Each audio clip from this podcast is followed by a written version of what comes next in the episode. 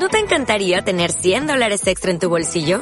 Haz que un experto bilingüe de TurboTax declare tus impuestos para el 31 de marzo y obtén 100 dólares de vuelta al instante. Porque no importa cuáles hayan sido tus logros del año pasado, TurboTax hace que cuenten. Obtén 100 dólares de vuelta y tus impuestos con 100% de precisión. Solo con Intuit TurboTax. Debes declarar para el 31 de marzo. Crédito solo aplicable al costo de la presentación federal con TurboTax Full Service. Oferta sujeta a cambios o cancelación en cualquier momento. Entre enero y abril se registraron en la región de Murcia 5.686 accidentes de trabajo con baja, un 11,7% más que en el mismo periodo del año anterior, lo que deja el índice de incidencia en 1.140 accidentes por 100.000 trabajadores al mes y un aumento del 7,3%. Del total de accidentes con baja, 694 fueron in itinere, lo que representa un incremento del 11,4%.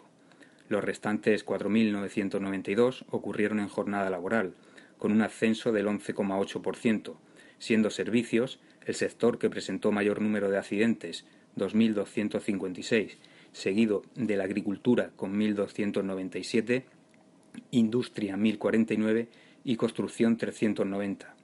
Según gravedad, se produjeron 5.640 accidentes leves, 34 graves y 12 mortales, teniendo estos últimos su origen en el accidente de tráfico y las patologías no traumáticas.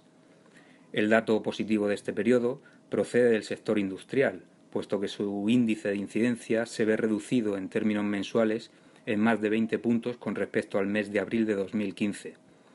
En virtud de las cifras obtenidas, resulta inminente invertir esta tendencia alcista a la mayor brevedad posible. Para ello, desde las organizaciones empresariales sectoriales del metal y la construcción, ya se están llevando a cabo iniciativas en este sentido. La primera, a través de la creación de una asociación de técnicos de prevención de riesgos laborales que impulsará aún más la seguridad laboral en las empresas del metal y, por otro lado, por medio de la organización de una jornada técnica que se celebrará en breves fechas y en la que se dará solución a las dudas que en materia preventiva se generan en el día a día de las empresas constructoras a la hora de gestionar la seguridad y la salud laboral de manera adecuada.